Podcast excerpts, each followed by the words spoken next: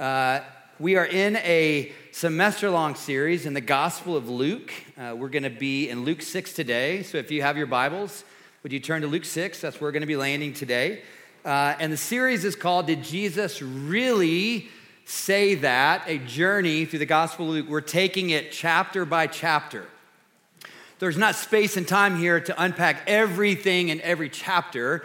We're looking for a statement or two or three, really at the most to unpack uh, each week. And so, again, Luke 6 today. Uh, did you know that that little exclamation point question mark, did you know this? There's actually a word that describes it that was invented in 1962.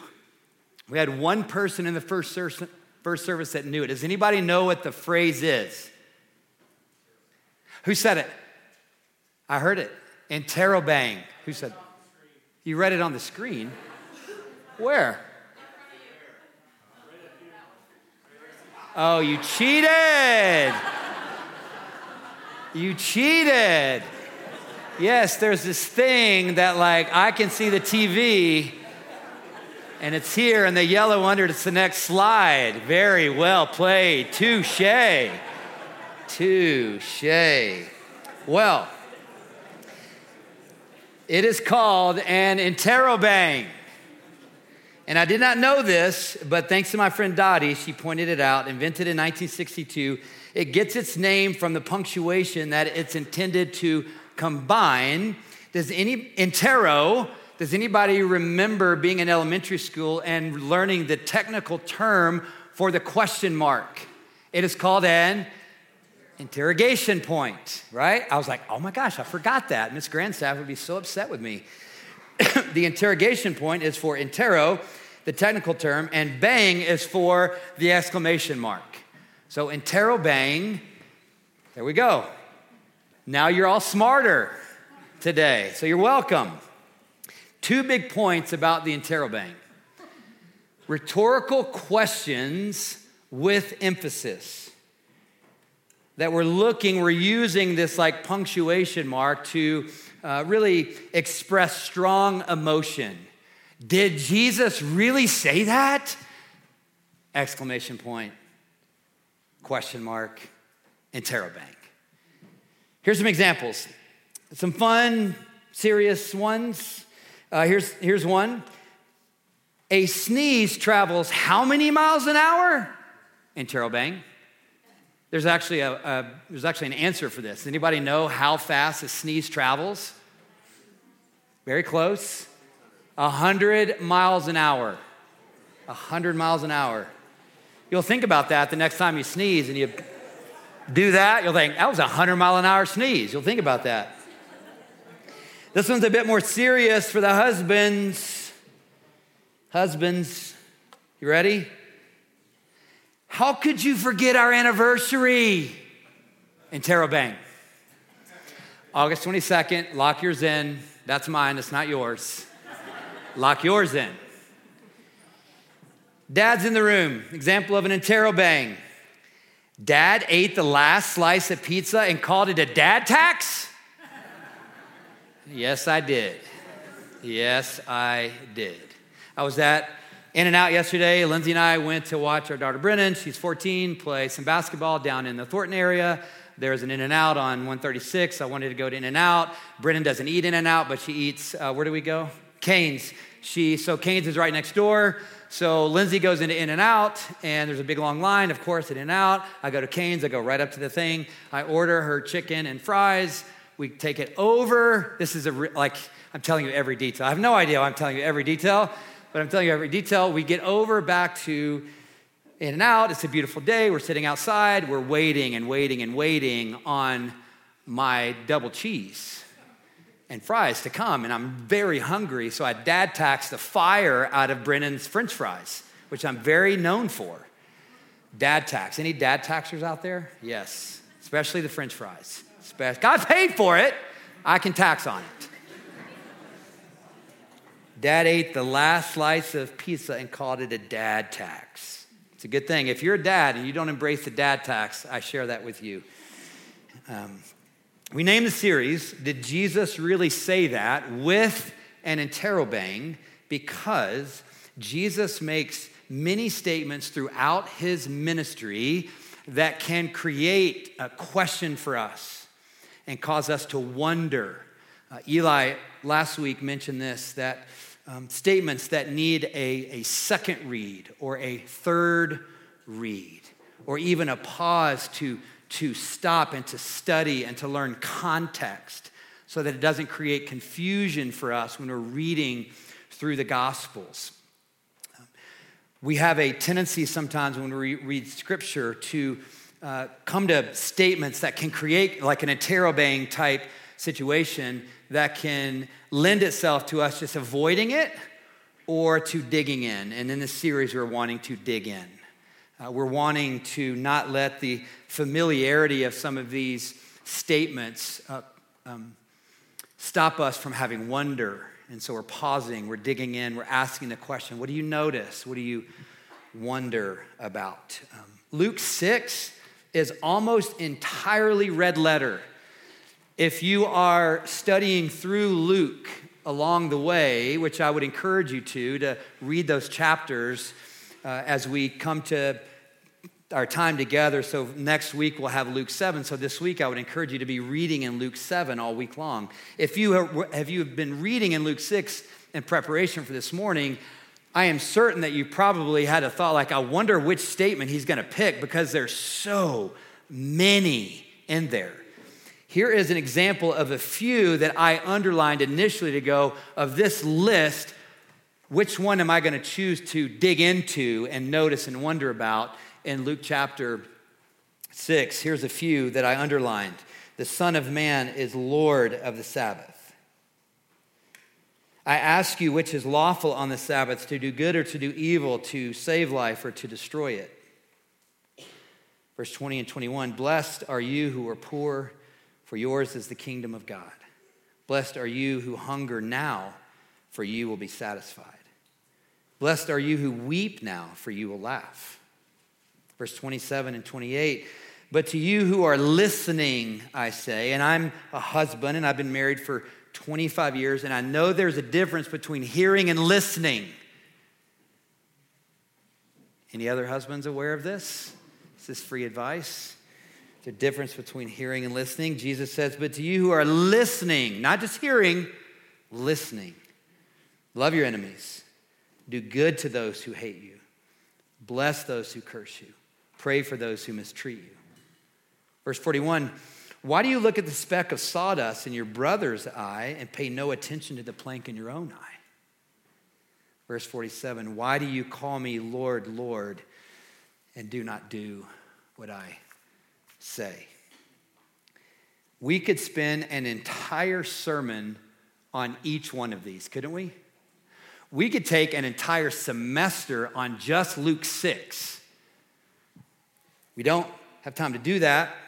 I'm just going to spend time on three. And so, my encouragement to you is as you are reading through Luke chapter 6, or if one of those is really standing out to you and I'm not going to speak on it today, my encouragement to you would be to read it a second and a third time, to study, to process in your small group, to ask the Lord to teach you in context what He's, what he's meaning in, in grace and truth and along the way. So, I'm going to do three this morning.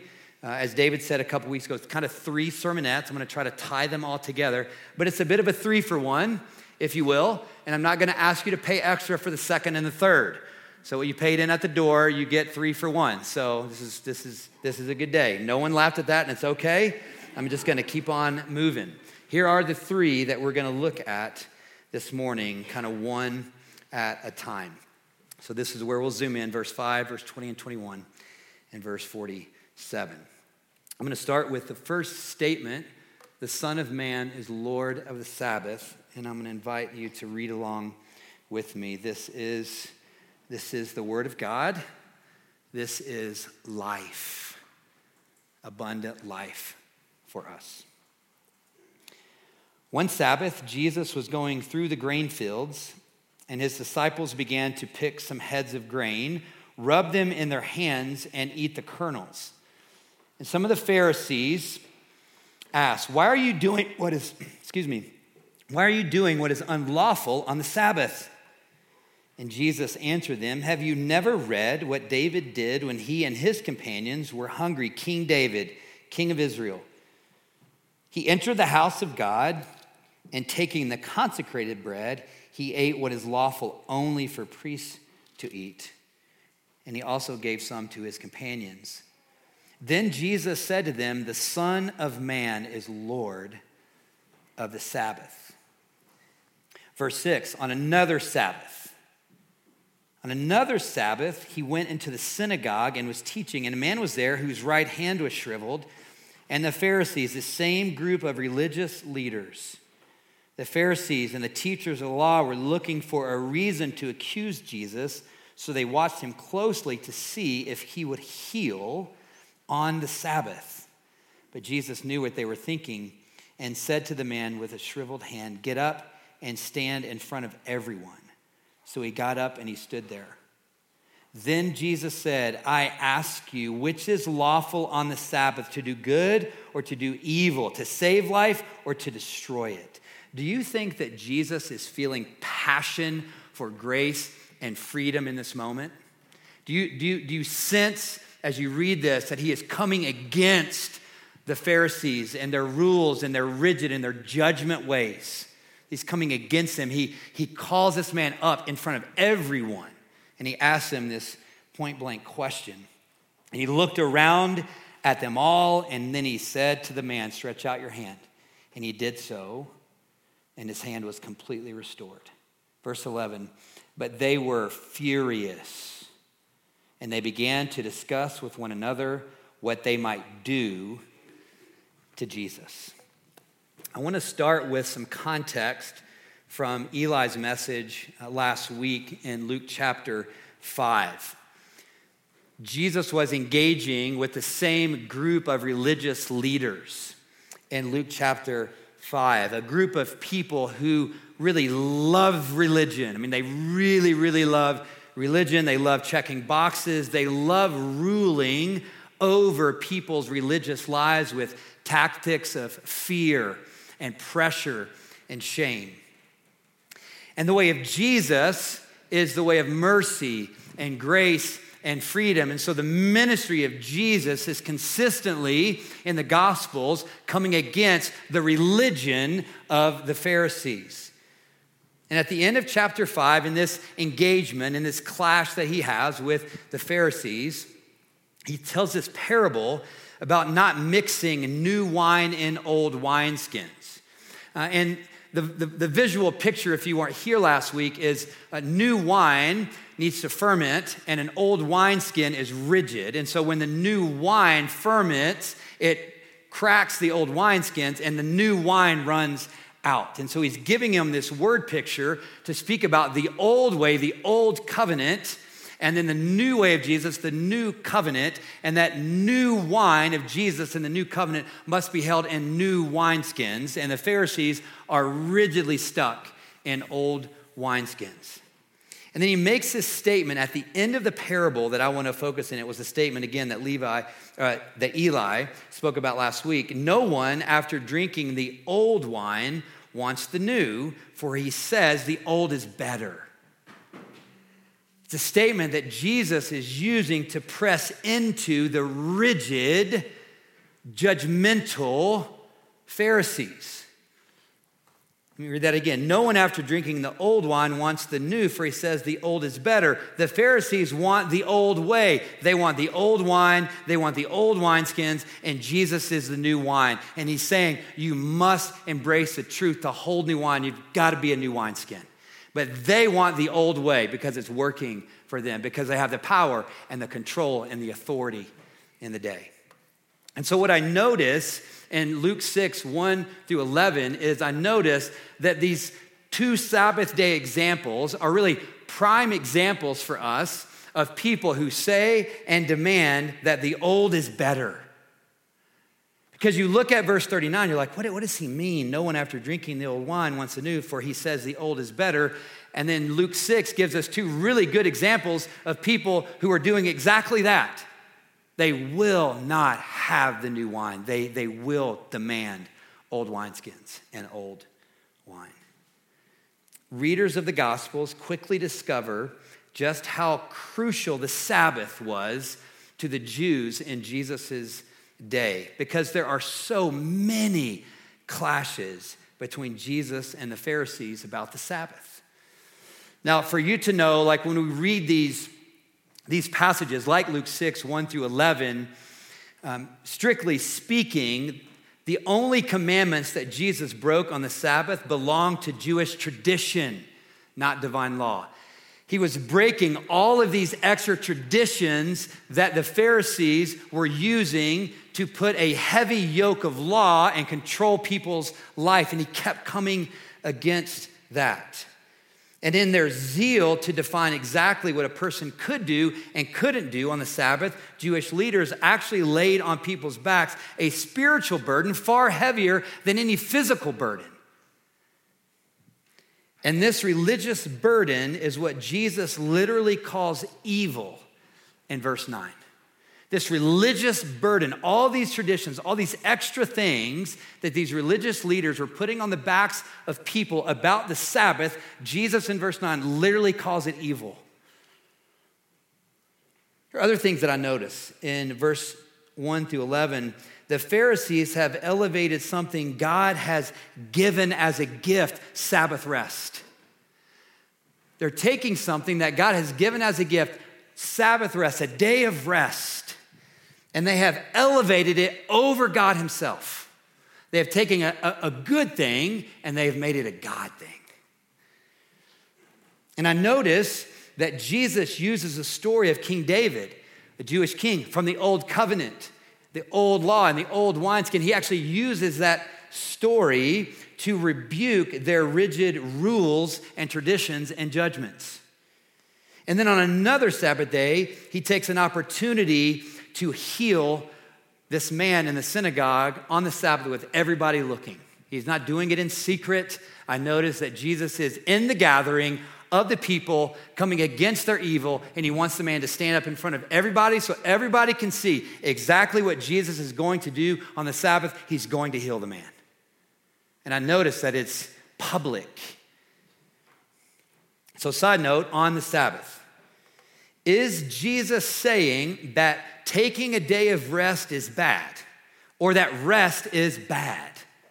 No, I don't, I, I, don't believe that's what's happening here at all. In fact, if we go very back to the beginning at the creation, Genesis chapter 1, God's creating the heavens and the earth, six days, it's good, it's good, it's good. We get to day six, God creates mankind, and on day seven, God does what? He rests. So think about this day six, mankind is created. Their first full day in the creation, they are resting. That's day one.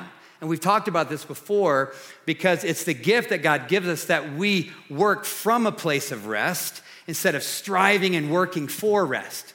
God gave rest to God's people on day one, and out of that place of rest, we work.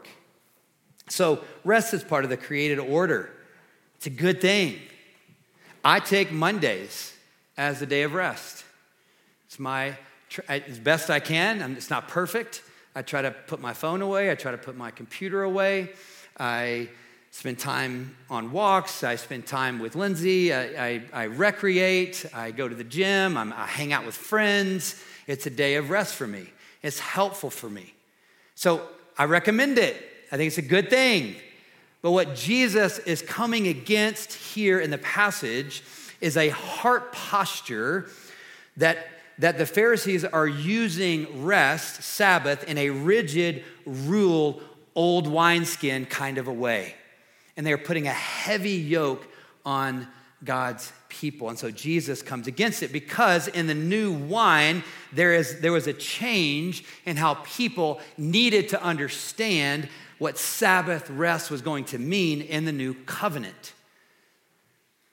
Familiar verse, probably heard this before. Matthew 11, 28, Jesus says, Come to me, all who labor and are heavy laden, and I, I will give you rest. Keeping the Sabbath day doesn't give you rest. I, I give you I give you rest. So hear this the rest offered in the old covenant around Sabbath was now being offered fully in Christ in the new covenant. One of the commentators that I read this week said this, so not, not my words, commentators' words, quote, Christ's first coming did not abolish rest, it ushered a deeper kind of rest than the Sabbath could ever offer. Here's a, a, an important theological point for us to, to think about, to, to, to, to hold as, as people in the new covenant who need to receive new wine as a new wineskin. Uh, throughout the New Testament, there is telling biblical evidence that in Christ and in the new covenant, the Sabbath found its fulfillment in Jesus. Hebrews 4 3 says, We who have believed enter enter that rest. It doesn't say will enter it, it says enter it. So how do we how do we enter like true abiding rest, like true rest, not by putting aside a day of our weekly labors in seven, but by believing, by believing in the message of the new wine that Jesus himself is our Sabbath. He's the Lord of Sabbath. Again, same commentator, quote, not my words, quote, faith in Jesus Christ brings the rest of the seventh day into every day. In Christ, we are at rest, for it is finished. Here's what I wonder in the story. I notice these things, and here's what I wonder. What is it about the new wine of Jesus' grace, mercy, and freedom that enrages religious people to say the old is better. Like, what was their response in verse 11? We, we could say reaction. You know, there's a difference between responding and reacting, right? Like, response and reaction. Like, it seems like a, like a reaction to the Pharisees after Jesus healed that man in that synagogue on that Sabbath day. And I'm reading out of the NIV, and my translation says that the Pharisees were furious. But another way to translate that Greek word furious is enraged. They're in the synagogue, they're in the gathering, the Messiah is there, the manif- full manifestation of, of God, grace, mercy, freedom. Jesus heals a man there. He brings healing to this man, and it enrages them to the place of murder. And you're like, I wonder, like, that is that is something that is something to wonder about. If you've been around here for a bit, you may have heard me or someone else here uh, preach on this before. Here's what I think the rage comes from. When Jesus rebukes their judgment and their rigid demand for old wineskins by healing that man on the Sabbath, I think the rage comes from a demand that they have for rules and power and control. A, a, a how dare you tell me that we don't have the authority here anymore and that, that, that we can't check these boxes and rule over. It's, it's just a demand to be in charge rules, power, control. And here's the reality of grace grace isn't fair, it's messy. Grace isn't fair, grace is favor, grace is unmerited favor. It's not fair. It's not checking boxes. Like new wineskin has to embrace the truth that to hold new wineskin is to embrace that favor isn't fair, grace isn't fair. And so, if you're gonna be someone that holds new wine, if you're gonna be, if your life and your faith is gonna be new wineskin, you have to wrestle with this. You have to get on the other side of the old wineskin to embrace that grace is favor and it's not fair. Grace affronts the demand for rigid rules and power and control. And if we demand fair, if we demand fair, we will miss the new wine of Jesus and we will say the old is better for me. And I just, for me say this before, we don't, we don't want fair. We want Calvary, church. We want the cross of Calvary. We need, desperately need the cross of Calvary, but God demonstrates his own love toward us in that while we were still sinners, Christ died for us. That's grace. It ain't fair. Jesus is so strong in grace here, and he presses in on their demands for rigid rules and traditions by literally calling it evil. It takes humility to recognize our need for grace when the lens for a relationship with God comes through old wineskins. Read that again. It takes humility, and I would say brokenness, to recognize your need for grace and mercy when the lens for a relationship with God comes through old wineskins, checking boxes, evaluations, traditions, judgment. What I know from my own story and 20 years of pastoral ministry, religion doesn't lead to grace. Religion leads to legalism. And legalism does not set you free. Grace sets you free. And to be a new wineskin, we must embrace how in need we are of God's grace and mercy and our own humility and in our own brokenness.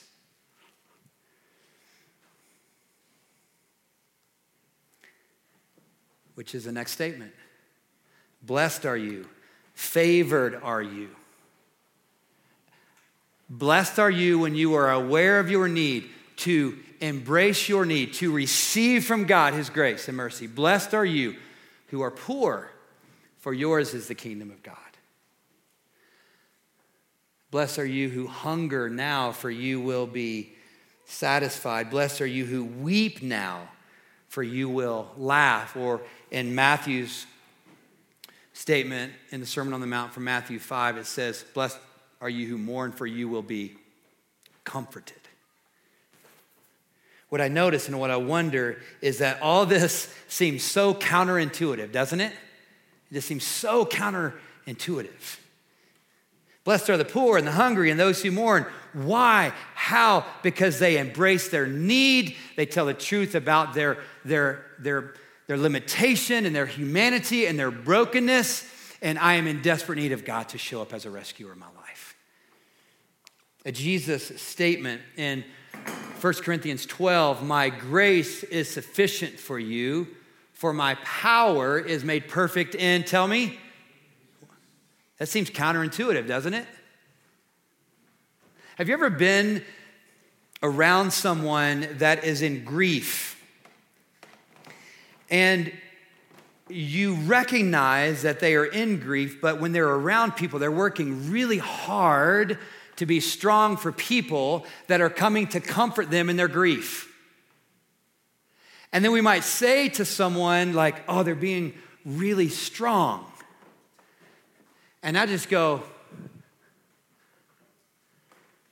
My grace is sufficient for you, for my power is made perfect in. Tell me again weakness. Weakness, humility, need. This is new wine teaching. This is new wine teaching. And if you are asking God in your life for breakthrough, for deliverance, for healing, for transformation, You've got to think about new wine coming into new wineskin, not old wineskin, because grace and law don't mix. When you mix grace and law, you don't get grace, you get law, tradition, rigid. It says new wine teaching, and we can't mix the old with the new, or as Jesus said in Luke 5, the wine will run out. I personally know this to be true, my statement. A legal way of being in relationship with God does not hold water when tragedy and pain and sorrow come into our lives. If you want to see the kingdom of God, like see it with supernatural eyes, if you want to see the breakthrough of the kingdom of God in your life by the power of the Holy Spirit, embrace that you are poor in spirit in need of grace. If you want to be satisfied, embrace your hunger and your thirst for something more than what you can go get or what this world can offer you. Embrace your hunger and thirst for heaven to show up in your life in need of grace. If you want to experience heaven's true joy, not circumstantial happiness, but heaven's true joy. If you want to experience the joy of the Lord is my strength, if you want to experience that kind of breakthrough in your life, lean into your pain and sorrow. It's not easy. I'll tell you what's easier to lean away from your pain and sorrow. What's easier is to not talk to people about it. What's easier is to try to fix it on your own. What's easier is just to keep on keeping on. And that doesn't work for me. That's just more pain and sorrow. So it takes courage, it takes community, it takes humility, it takes acknowledging it takes getting out of the grind, sitting still, asking people to show up in your life, getting help in need of grace. Embracing your need and humility is holding new wine teaching. This is new wine. This is new wine. Embracing your need and humility is new wineskins because new wine must go into new wineskins, and new wineskins hold the truth and the way of Jesus with faith and trust as Jesus as the Lord of your life. Jesus is Lord. Amen? Why do you call me Lord, Lord, and you do not do what I say?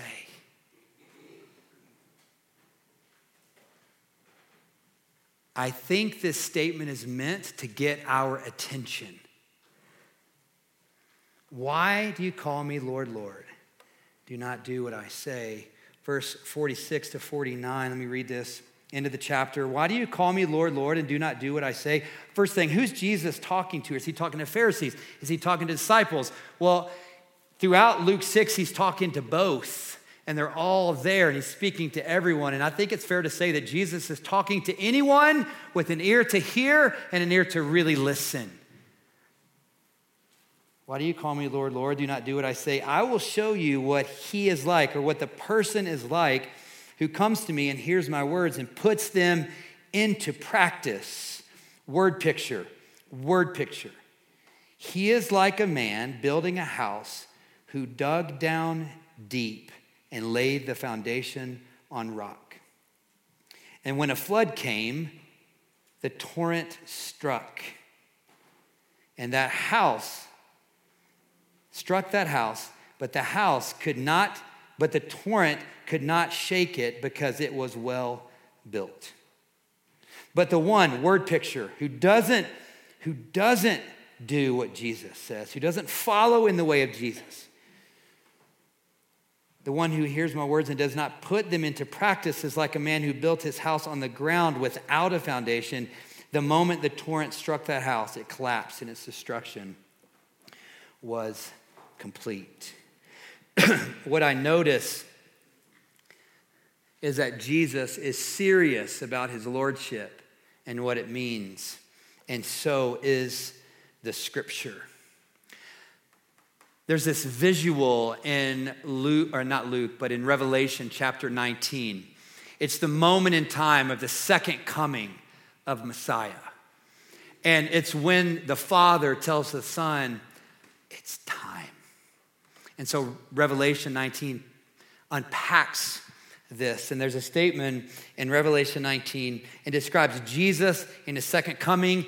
He's riding on a white horse, his eyes are like fire, serious. And this is what it says about the Lord Jesus. On his robe and on his thigh, he has his this name written King of Kings and Lord of Lords. When Jesus is called King of Kings and Lord of Lords, it means that all other rulers are conquered and abolished. It means that Jesus alone reigns supreme as king over the earth and over the creation. It means that there is no other power, no other king, no other Lord that can oppose him and win. I'm preaching now. I'm preaching now, by the way. What I wonder, what I wonder is Jesus the Lord of your life?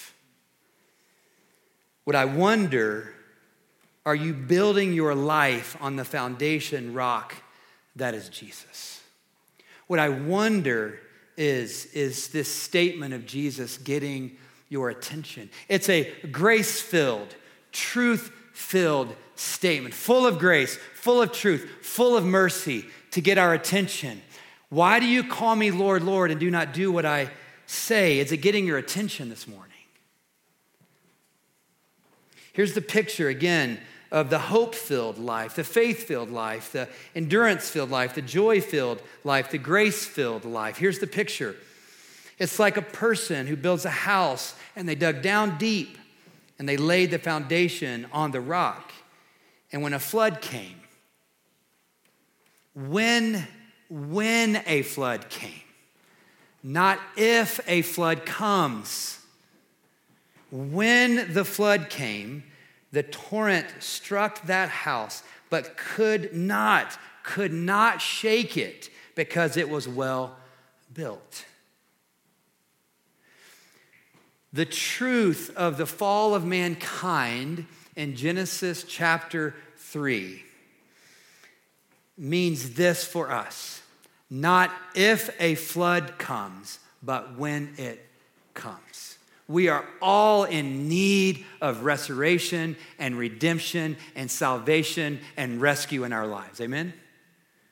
That's part of the reality of the fall of mankind and the truth of Jesus to the disciples in John chapter 15. On the Thursday night before Jesus would go to the cross of Calvary on Friday, in John 15, he tells the disciples this statement I chose you out of the world, therefore the world will hate you.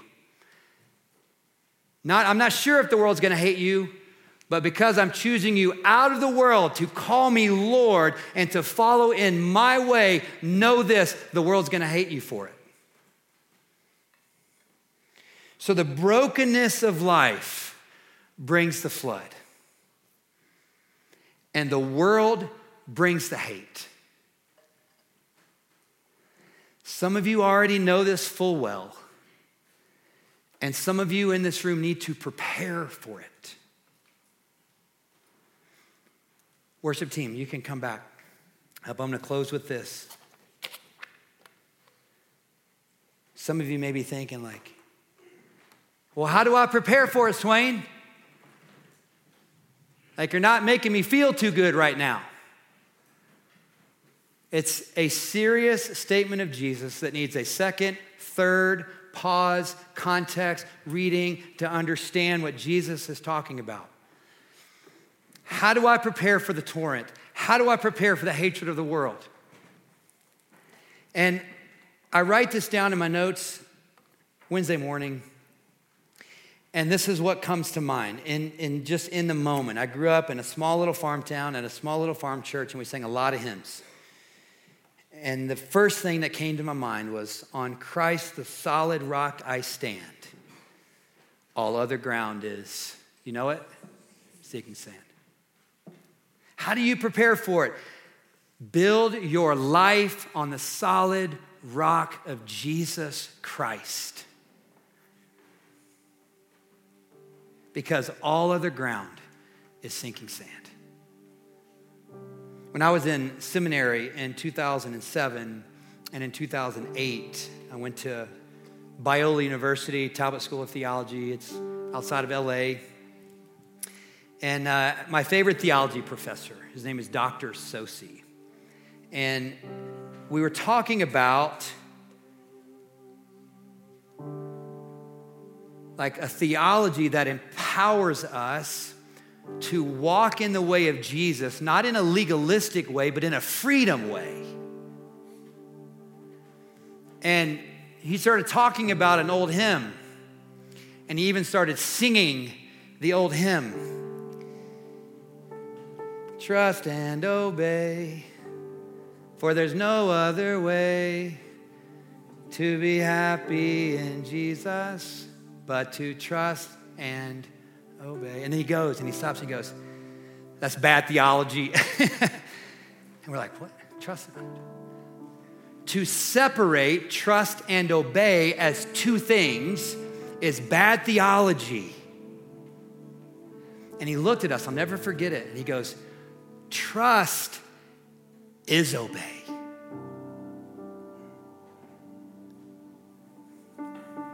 Trust is obey. To know Jesus is to experience his grace and his mercy and his power and love in our weakness, in our need. And to know Jesus in that space is to trust Jesus. And to trust Jesus is to put his words into practice. Because we trust Jesus and we trust Jesus because we know Jesus in the way of his grace and his mercy and his power that is made perfect in our weakness. Trust is obey.